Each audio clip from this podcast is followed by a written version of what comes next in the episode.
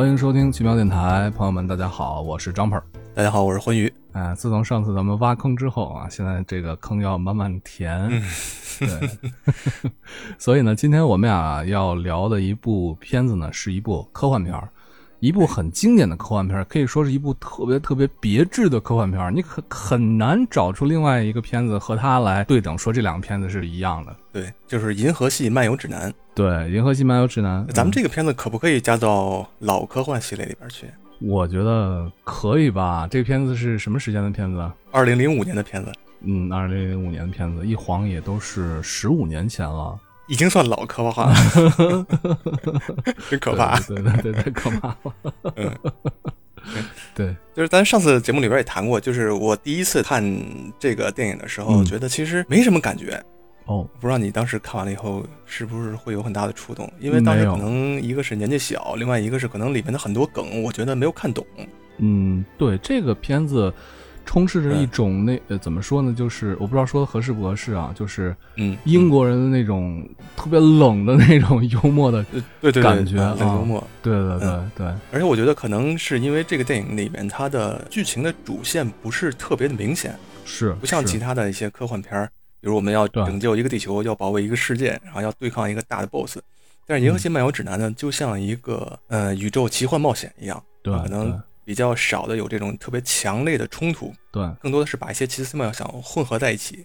形成了一个特别大的美味科幻拼盘，我觉得应该是可以这么说。在很多的科幻片里面，大家都可以看到一些英雄啊，拯救地球，当地球出现危机的时候拯救地球。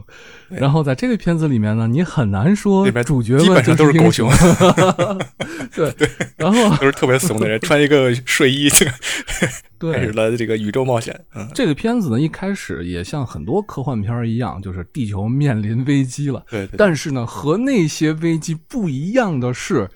这个片子刚开始 没多久，地球毁灭了，毁灭了。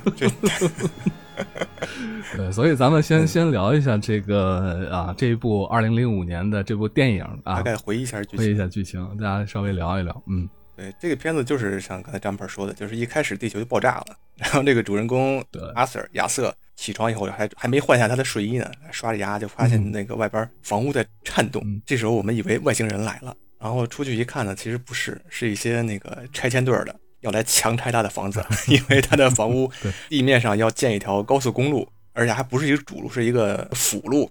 然后这个拆迁队来强拆他的房子了。然后鸭子说：“你们凭什么拆我的房子？”拆迁队说：“我们已经在我们那个办公室地下室里边已经把这个告示公布了多少五十天了，还是多长时间？”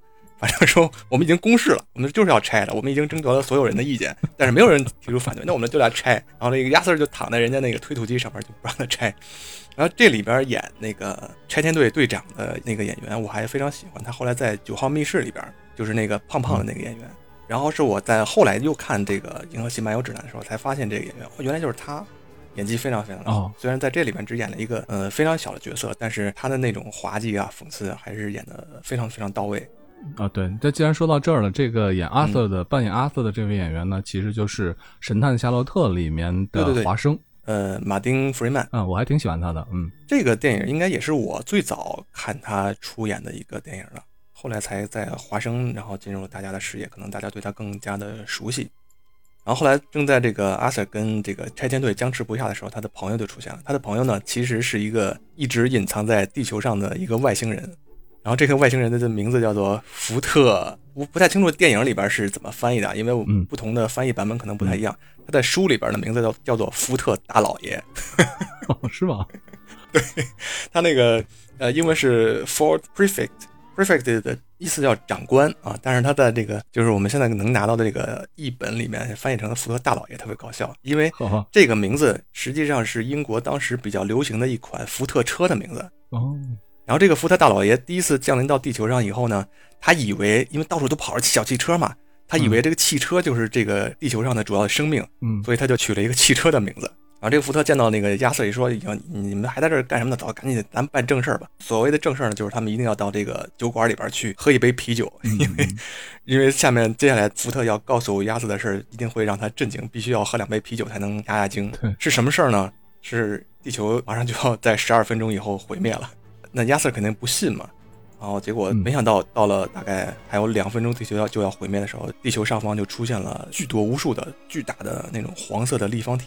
就宇宙拆迁队沃贡人，他们用到了一个拆迁工具。这时候，沃贡人通过全球的广播告诉地球人：“你们的这个……然后，因为我们要在你们这个星球这个所在的位置上修建一条宇宙高速公路，而且我们已经在我们的那个拆迁办公室里面已经已经贴了公示了，已经贴了五十个地球年了。你们都没有人去提出反驳意见，那我们现在就来来马上把这个地球拆掉了。”对，我觉得这段就特别讽刺。对对对对对，他就把他带走了吧？怎么上的飞船？我不记得了啊。福特他身手上有个戒指，那个戒指能发出一道光束，有这种传送的作用吧？当然，书里面跟这个电影里面拍的不太一样。电影里面就是发出了一道光，然后就把他们带到了沃贡人的飞船里边。嗯嗯，是带到了一个就是像那个换洗室或者呃卫生间这么一个地方。后来这个沃贡人就发现了这两个不受欢迎的搭车客。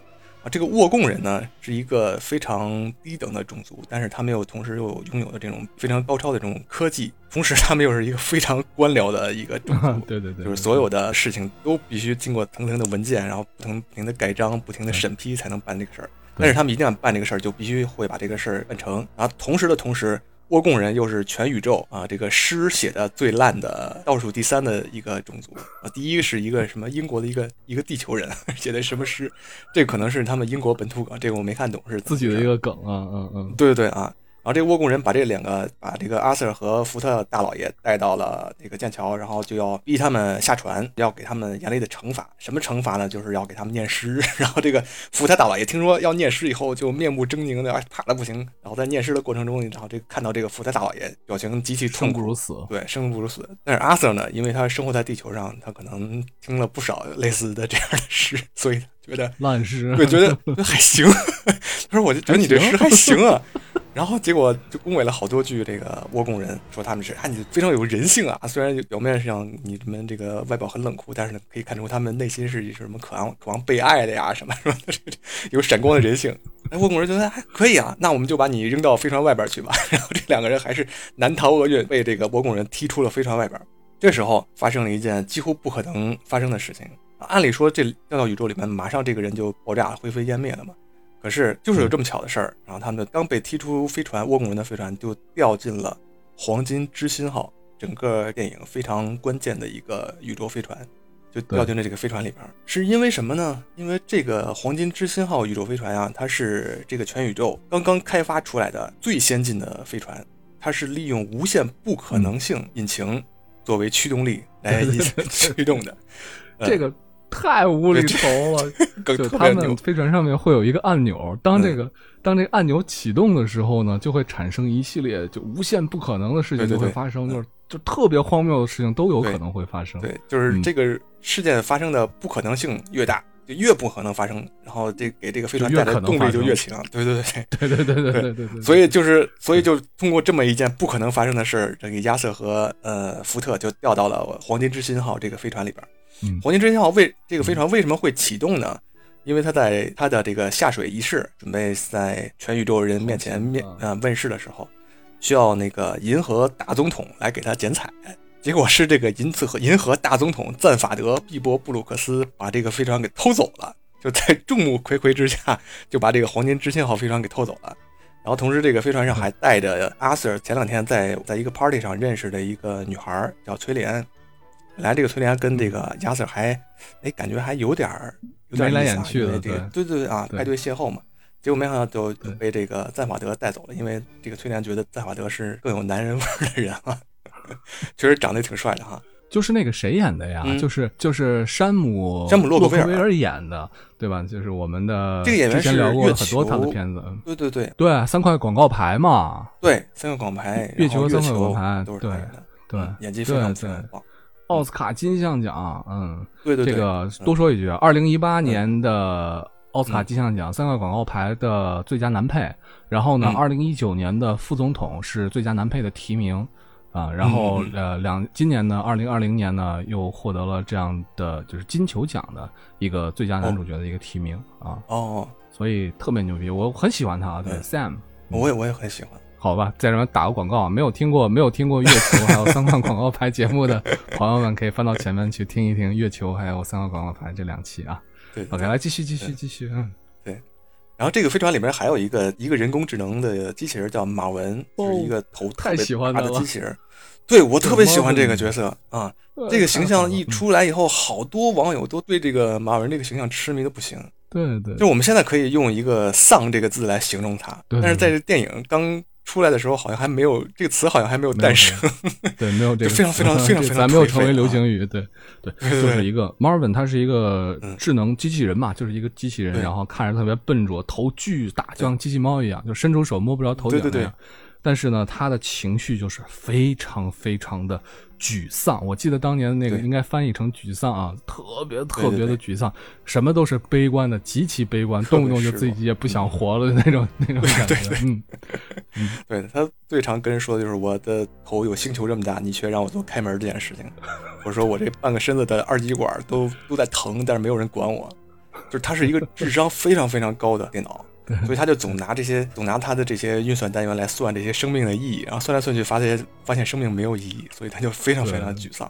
同时，这个宇宙又这个世界又这么的操蛋。我我觉得妈妈这个形象可能代表了电影的作者，这个电影原著就是呃《银河系大车客指南》这个作者道格拉斯亚当斯他自己对于生命、对于宇宙的一个判断吧。嗯，有我觉得有可能是他内心的一个写照。等于所有的主角就在黄金之心号里面相遇了。那么，赞法德为什么要偷这个黄金之心这个飞船呢？是因为他要去探求宇宙生命和一切一切的答案。那这个答案在哪儿呢？在一个叫做马格里西亚的星球。因为相传，在这个马格里西亚星球上面有曾经有一群非常非常高等的智慧，然后这些人就不停的在思考这些宇宙啊什么什么的这些。这些问题的答案，这些问题一直困扰他们，就导致他们没有办法去做正常的生活，所以他们就特别需要得知这样一个问题答案。于是呢，他们就造了一个非常非常厉害的电脑，这个电脑叫做深思，对，Deep Thought，在电影里面就是一个。巨大巨大的电脑，像一个沉思者一样，对，拖着拖着头，然后对对对，拖着巨大的头颅，保持着一个痛苦的思考的状态。嗯嗯嗯。当时这个高级的种族就去问这个深思，那么我们这个整个生命、宇宙和一切一切的终极答案是什么呢？然后这个深思就跟他们说：“好，我这个答案可以告诉你们，但是要等七百五十万年以后我才能告诉你们。”然后这个超级种族就真的等了七百五十万年。在七百五十万年以后，齐聚到深思的面前，然后所有人都欢呼啊、集会啊、狂欢啊！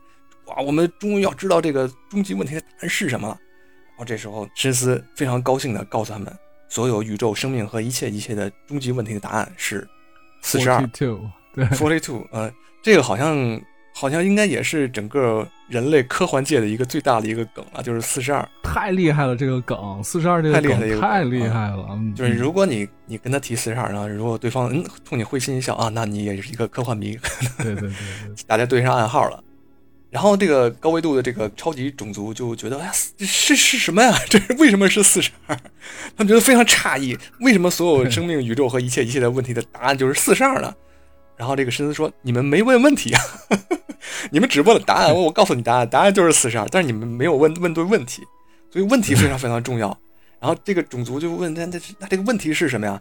然后这个深思说：哎呀，这个问题我不能回答，但是我可以可以帮助你们回答，就是我帮你们造一个比我更厉害的电脑，然后让这个电脑在运行计算一千万年啊，算完了以后就能告诉你们这个四十二的问题是什么样的一个问题。”所以呢，这个深思就帮助这些超级种族制造了这个更加的超级的电脑。这个电脑是什么呢？电影后面就会提到。然后他们在法德就带领这些人啊，亚瑟和福特，还有崔利安，还有马文这些人，他们一起向这个马格里西亚出发。但是出发的过程中就发生了意外，他们没有停留到马格里西亚。反而停留到了一个赞法德竞选总统的一个对手的星球上。这个赞法德是有两个头是吧？为啥会有两个头？对，赞法德是有两个头。电影里边说的是这样，就是赞法德为了当总统，本来是一个头，后来他给自己做了一个手术，变成了两个头。因为当总统以后需要把一些自己另外一些性格给隐藏起来啊，所以他电影里面可以看到他的另外一个头是藏在身体里边的。对对对。当这个赞法德特别兴奋了以后，那个下面那个头就。跳出来 说一些大实话是这样，但书里边就更呃这个描写就更有意思。书里边写的是这个赞法德他两个头就是同时出现了，就是并排的，哦哦，两个头，也是一个头是说真话的，就是官方的头，另外一个头就主管自己的那个性格。然后那个性格呢就特别不吝，比如见到一个人啊，官方宣传的这个头呢，就跟那人啊嘘长嘘寒问暖的呀，打招呼啊，什么说话特别端庄啊。另外一个头就是在那儿啊磨着指甲呀，剔着牙呀，毫不掩饰。所以我觉得这个地方就也是挺讽刺的啊，就是赞法德他被通缉了，他被通缉的理由是绑架总统，就是说他实际上是自己把自己给绑架了，所以被通缉了。对对对对对。然后他们降临到这个赞法德竞争对手的这个星球以后呢，赞法德被这个他的这个竞争对手砍掉了其中的一个脑袋，但是同时又给了他们马格里西亚的坐标，真正的坐标，然后这个黄金之星号才能找到正确的位置，去前往他们能获得最终答案的这个传说中的星球。当到了这个马格里西亚的时候啊，他们发现这个星球已经关闭了，不欢迎外来的人了。然后他们说：“没事儿，咱们继续往前走。”然后这时候，马格里西亚的自动防卫系统就启动了，向他们发射了两颗导弹。眼看这个导弹就要把黄金之星号击落的时候，亚瑟摁动了黄金之星号的上边的这个无限不可能引擎的开关。然后引擎启动了以后，发生了不可能的事情，就是把这两颗导弹，其中一个导弹变成了一条鲸鱼，另外一颗导弹变成了一盆花儿。这个鲸鱼这块儿，我觉得这个印象太深了。然后这鲸鱼还在思考，他在思考我我是谁，我在哪儿，我为什么会再往下坠？对，然后他还思考，哎，我为什么会思考什么是上，什么是下的问题？就这一段，我觉得就是突然就变成一个这个思辨的一个哲人啊，还是挺讽刺的这块儿。这个地方就是你在不断的重新看这个电影的时候，就越后来越对这段印象更深刻，或者对更喜欢这段。就是一个生命莫名其妙的诞生在这个宇宙里面，还什么都没搞懂，然后突然看到前面有个地面正在向自己俯冲，然后我们再向他问好，说啊你好大地，然后砰然一声，这个生命就结束了。我觉得哇，这段好讽刺啊，这段。脱离了这个危险以后，他们的这个黄金之星号飞船就成功的降落到了马格利亚这个星球上。然后因为阿瑟的胆小，所以他就没有能进到通往这个马格利亚的隧道里面去，所以他就和马文留在了地面。然后这个时候，他们遇到了一个外形和长相非常像上帝的一个老者。这个老者的名字叫做 叫做书里边的翻译啊，书里边的翻译叫做银屁法斯特。我觉得这个翻译特别能得到这个原文的精髓。因为这个原来的英文叫做 slutty butt fast，就是淫荡的屁股的意思。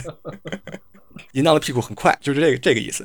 然后据说在那个，呃，因为这本书曾经被 BBC 拍成过广播剧，在这个广播剧里面，它这个呃名字好像更下流一点。后来出版书以后，还是稍微隐晦一点，然后就把它同声不同字，然后翻译成了一个银屁法斯特，变成银银色银，然后屁僻静的僻啊，改成这两个字，银屁法斯特。对上帝的 太讽刺了。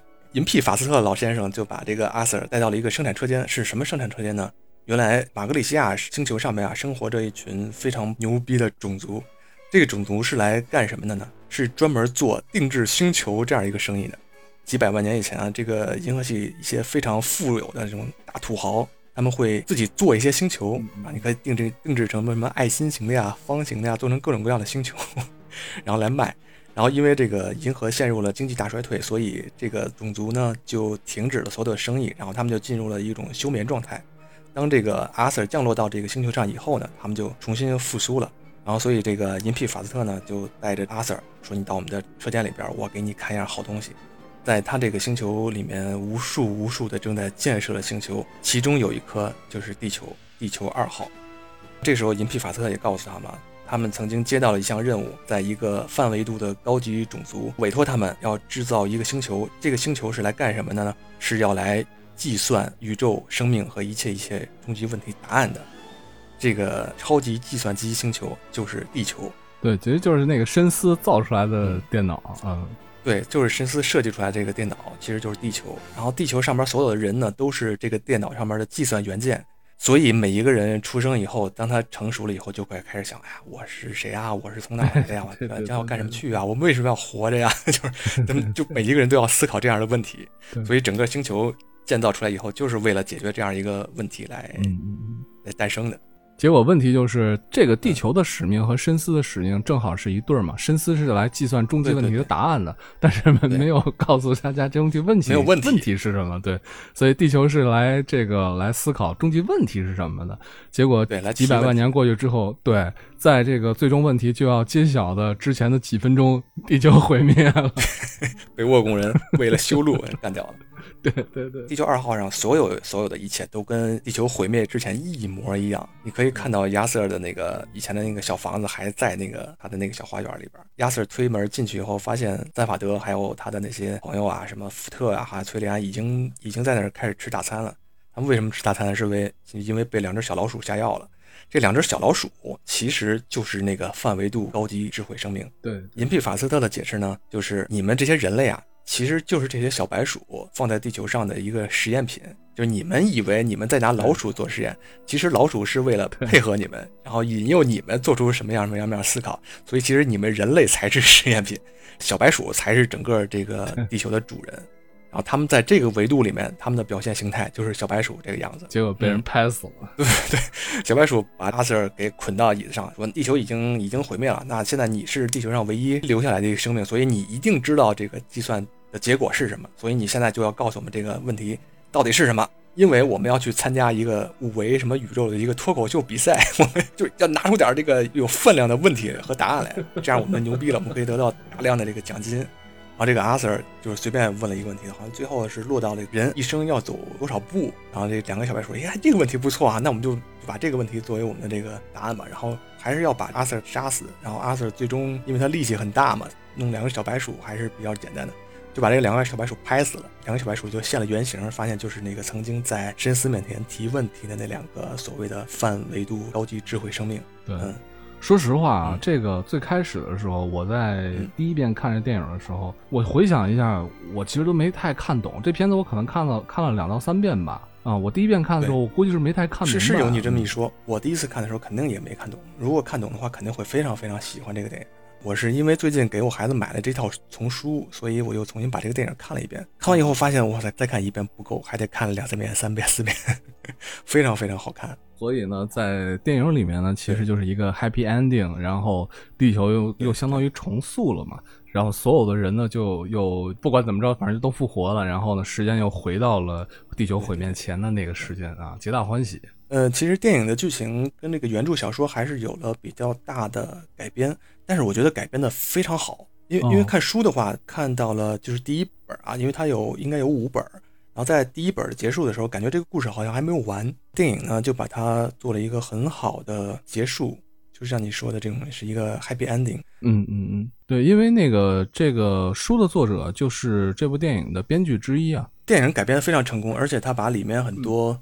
首先，视觉效果非常非常的好，包括沃贡人的飞船啊，包括沃沃贡人的长相，然后还有马格里西亚他的整个这个星球车间，我觉得看到那段时候是非常非常宏伟壮观的，就是他们从这个车间的隧道里面冲出到这个车间整个巨大空间以后，那个冲击力、那个视觉感染力是非常非常强的。对对对对对，其实说到这个结尾，咱们说的比较仓促啊，我觉得还有一场大戏，我就特别喜欢，就是 Marvel 立功，沃贡人，对 对对。对，倭贡人其实就是一直在追着他们，包括从他们降落到那个所谓竞争对手那个星球上，一直倭贡人一直也没有放弃追逐赞法德的这个脚步，一直追到了马格里西亚，然后一直追到了这个地球二号。最后的反败为胜是因为 Marvin 用了一把神枪，那个真是一个神器，可以放大自己的情绪。对对对，被枪击中的人，他的思维方式就会转换到这个枪的使用者这个角度上，他就会站到枪使用者的这个立场上来思考问题。所以最后，这个 Marvin 向所有的沃贡人开了一枪以后，所有的沃贡人就变得非常非常丧，觉得自己就是一条蛆虫，怎么还不死？这样，这个片子真的是一个怎么说呢？啊，因为我没有看过原著的小说啊，看来值得读一读。但是单从这个电影来说呢，它真的是一个，嗯，我很难讲它是一个特别伟大的作品，但它确实是一个非常非常特别的一个作品。极其有自己的这种特色，而且我不知道你会不会有这种感觉，就是，嗯，它里面聊的很多的话题，不管是讽刺的也好，还是在谈作者的理解也好，都会给人一种举重若轻的一个感觉。对，就是对对对，他把那些特别严肃的事情，然后变成了一个玩笑，用一种玩笑的口吻给你讲出来。没错，没错，没错。你知道我在看这个电影的时候，我一直在觉得它像什么？嗯，他像瑞奇和马丁，不是不是瑞奇吧？瑞克和莫蒂，什么瑞奇马？瑞奇和马丁，我操！瑞奇马丁是什么呀？我也不知道，我也不知道。哦，瑞奇马丁，哦，是一个游戏啊。是瑞克和莫蒂，对我就一直觉得他特别像瑞克和莫蒂。包括它里面那些奇思妙妙想，还有主人公这种说话特别贫气的语气，嗯，然后还有就是这种所谓的这个云淡风轻的就说了一些科幻的事儿，就是像他上次老蔡说那种，就随便看就看着你们装逼，然后但是你们装不过我，就是这样。作者真的是看破了。他真的是看透了那种感觉啊，嗯嗯，呃，因为《银河系漫游指南》嘛，在这个电影和这在这个书里面都是非常重要的一个道具。它是一个什么书呢？嗯，就像一个就是我们出去旅游啊，然后在当地买的一个什么旅游小册子，就类似这么一个东西。但是这本书呢，包罗万象嘛，然后用起来也非常方便。电影里面也提到，它是宇宙里面最流行的一本书籍。有两大原因，一个是因为它便宜，另外一个是因为它这个封面上印了一个 “Don't panic”，就别慌。我觉得这个这个描述本身就很搞笑。对，然后别慌也是一个非常非常有名的梗。前两年那个埃隆·马斯克把他的特斯拉打到宇宙里面去，在他特斯拉汽车上面不是就贴了一个 “Don't panic”？啊，所以当时很多科幻迷看到这句话以后都哇，都非常欣慰。在这本《银河系大客车指南》里面呢，阿瑟非常好奇的一件事情就是他是怎么来描写地球的。因为地球有这么辉煌的文明啊，这么灿烂的历史啊，各种文化呀、宗教啊、数学，我们有辉煌的这种物理的发现，然后有这个艺术、诗歌，包括电影、戏剧，那么肯定在这个《银河系大客车指南》里面有非常详细的技术。然后他就打开了这本大客车指南，然后输入了地球，然后检索的结果是无害。我这个非常讽刺，无害。阿瑟说：“这怎么可能就这么两个字呢？这不可能啊！”然后后来就是在这个书里面提到啊，就是在这个福特大老爷，因为他是一个《银河系漫游指南》的一个相当于一个撰稿作者吧，就是他是一个修订员，他在整个银河系里边跑来跑去的，搜集各种各样的资料。他在地球上生活了十五年，记录了很多地球上的所见所闻，然后就传给了这个《银河系漫游指南》的编辑部。这个编辑部就给“地球”这个词条就做了扩充，扩充的结果呢，是从这个无害。改成了基本无害，这就是福特大老爷十五年努力的结果。所以我觉得这一点也非常非常非常非常的讽刺。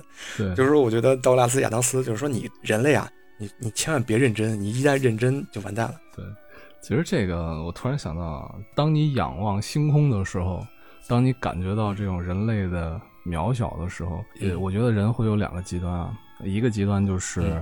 呃，不能叫极端，就会两两种想法吧。一个想法呢，就是虚无，就是觉得这个所有的一切都其实对于宇宙这么一个庞大的话题面前，就失去了本来的意义。不管你是爱恨情仇，不管你是多么的辉煌、伟大、高尚、卑鄙，你在足够长的时间和足够大的空间面前，你这些都不值一提。你对于整个的宇宙，你你别说你一个人的人生了，你就是从一个国家、一个文明、整个地球的兴衰，对，这都是又算得了什么呢？就根本不算什么，对吧？对。然后就觉得特别的虚无，觉得这个，那你人生的意义何在？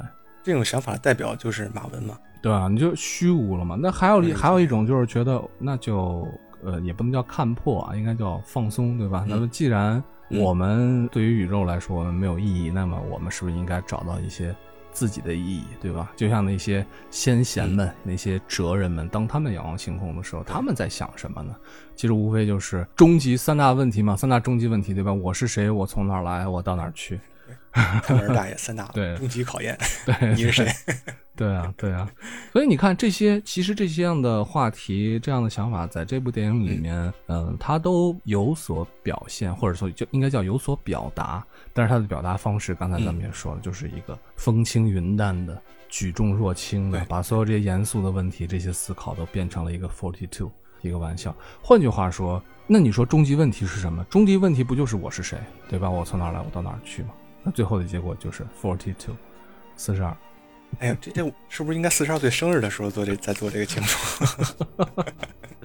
那你也没两年了。其实关于这个问题啊和这个答案，在道格拉斯·亚当斯的这五本书里边一直在探求，就是每一本书他都在逐渐的接近这个四十二。哦，这个因为我没看过书嘛，嗯，这部电影光是它的第一部的情节是吗？第一本的情节是吗？对，主要就是第一部的情节，然后但是它加了一些后面一些书里面一些的一些梗。后面的几本书里面，它主角还是这个第一部的主角吗？对，主要就是亚瑟、赞法德和崔莲安他们。就基本上到后面就走散了。哦，你看他在这个电影里面，他后面不是说那个他们要去宇宙尽头的饭馆吃饭吗？嗯，呃，这套书的第二本，的名字就是宇宙尽头的餐馆。他们真的去了这个宇宙尽头的餐馆。哦，非常非常酷。就是他们在第二本书里边是时间穿越了。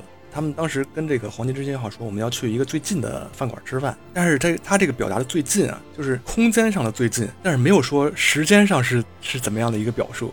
所以黄金知仙号呢，直接就带他们在原地做了一个时间旅行，就是穿越到了亿万年以后，在这个宇宙即将毁灭的前一刻，在这个地方盖了一个饭馆，叫豪河大饭店。为什么要盖这个饭馆呢？是因为宇宙要毁灭了嘛？然后很多人就是他们抱着一种猎奇的心态，然后来看这个宇宙最大的奇景，等于这个饭馆它是一个观光项目。OK。我记得以前看那个《门萨的娼妓》啊，有人就说这个乌迪·艾伦是把这个世界拧松了螺丝。然后当我在看这个《银河系大客车指南》这套书的时候，我觉得道格拉斯·亚当斯不仅仅是把这个世界拧松了螺丝，就像一个孩子一样，然后把一套乐高玩具拆解了，完全打碎了。对，在他面前这些东西，就是你一个大人觉得这是一个很值钱的东西，但是在他面前这就是一套玩具，就是我想怎么玩我就怎么玩。我干嘛要那么严肃？我干嘛要深究它的一个背后的道理？我为什么要知道它究竟代表了什么？是什么样的一个答案？我觉得他的这种世界观和人生观是一种非常冷静来看待人类自身的这个，我觉得对，非常非常豁达。其实那个今天之所以聊这部片子啊，主要还是因为要跟大家来推荐一下非常值得看的一部片子，而且呢。呃，如果没有看过的朋友啊，听完这期节目之后呢，我觉得还是非常值得看的。我们在中间有很多很多的细节，其实我们也都没有对都没有讲。对，这电影里面细节特别多，就是你如果你喜欢那个 Rick and Morty 的话，一定会喜欢这个电影。呃，就就像那个 Rick and Morty 一样，它里面好多细节，对对对，就它可能出现了一两秒，或者就是一两个字，这种梗非常有意思。嗯，这种我们在电影节目里边就没有办法详说。是啊，也是也没有必要。我觉得还是大家可以去看一看这个片子呢，也是一个看上去会很欢乐。然后当你沉浸在这种无厘头式的这种英国讽刺的剧当中的时候，我觉得这个整个的观影体验也是非常不错的。尽管是十五年前的剧，对吧？包括比如说它里面的很多，包括环宇刚才说的后面很漂亮的一些一些镜头、一些场景，他们搭坐着一个就像是一个检修车的一个。一个 开放式的一个，对对对，哎，修路灯的时候，然后人们站在那，哎，对对对对对，对吧？那种东西啊，对对对，对，然后穿过整个地球看地球二号的各种景色的时候，我觉得真的是，还是感那时候感觉非常非常的棒啊。同时，我也推荐大家去看这套书。我的建议是先看书再看电影，哦，可能会更有意思。因为你在看完书以后，在电影里面，如果你捕捉到了那些梗，会非常欣慰。对对，我也觉得是。哎，大魂舅那天还说，确实应该先看书再看电影。嗯，对，先看书。嗯嗯。但是呢，我还有一个一个建议啊，就是说你得能忍受他的这个贫，因为这个书真的特别贫。对对对，特别贫。就道格拉斯·亚当斯是一，就是我看他这个书后面附了一个他给美国的一个编辑的一封信。嗯，这封信就指出了呃美国版在翻译的时候出现了一些问题。嗯，然后对呃有有一些他觉得不太对劲的地方，然后他的这个就特别的特别的贫，有一些小小的问题就说长篇大论的说。就整个语气风格跟这本书里边一模一样。我提一个问题啊，嗯，他是英国作家对吧？他是用英语写，英国作家对啊。那到美国怎么还存在翻译的问题啊？就美国版以后里面会有一些变化，比如说他把那个就是美国那个版本啊，把里边的电子表给变成了一个什么什么表，反正就是当时刚新出来的一个更先进一点的表。然后这个道格拉斯觉得。不行，就是你必须得人看这个表啊，必须得是那种表盘，然后会更直观。看数字不行。说我说电子表就是为了表现一种什么样，就是人对这个时间的一些概念啊、判断啊什么什么的。还有就是书里面会有一些美国话，比如说用到那个纸币的时候，因为英镑里面它是上面是有一个人脸，那个英国女皇在上面，他好像说十英镑和五英镑的这个女王的表情是有一点微妙的变化的。但是如果你换成美元呢，这种表情的变化就没有办法体现，读者呢就看不到这个纸钞上面这个女王的欢乐了，就大概就是这样的一个意思。这太贫了，这个特别贫。我觉得就是像这样的作品，其实还是蛮少见的，就是把严肃的话题，然后这样很轻松的啊，还很贫的方式来表现出来。对这本书的评论啊，有一句话，我觉得对这本书的点评非常到位。嗯，说啊，这是一个《观察家报》的一个评论，说这本书的幽默感冷酷而悲观。我们这些觉得生命苦短，因而不值得认真对待的人，可以问心无愧的喜欢它。好的，那么今天的这个节目呢比较短，因为这部片子其实这确实是一部仁者见仁，智者见智的一部片子。就是之前和几个朋友聊起来的时候，有朋友就喜欢的不得了，有就觉得这咋这没意思啊，就是特别没劲。对对对，我觉得嗯，不管你是喜欢哪一类的科幻片啊，你会有哪一类的这种倾向，但是我觉得这个片子还是值得尝一尝的，因为它是如此的特别，对啊，以至于我们必须要把它推荐一下。那好吧，我们这期节目就到这里吧，好吗？欢迎。好，那我们二零二七再见。这梗太傻。不，我们我觉得这个梗用到一个科幻电影的一期节目里面还是可以的哈。嗯，可以，可以，可以。好的，那欢迎大家来继续关注奇妙电台，大家可以扫描喜马拉雅里面的二维码，然后呢加入我们的讨论群，我们一起来聊一聊光影之间那些有趣的事儿。好的，这里是奇妙电台，我是 Jumper。然后今天的节目就到这儿，非常感谢大家，拜拜，拜拜。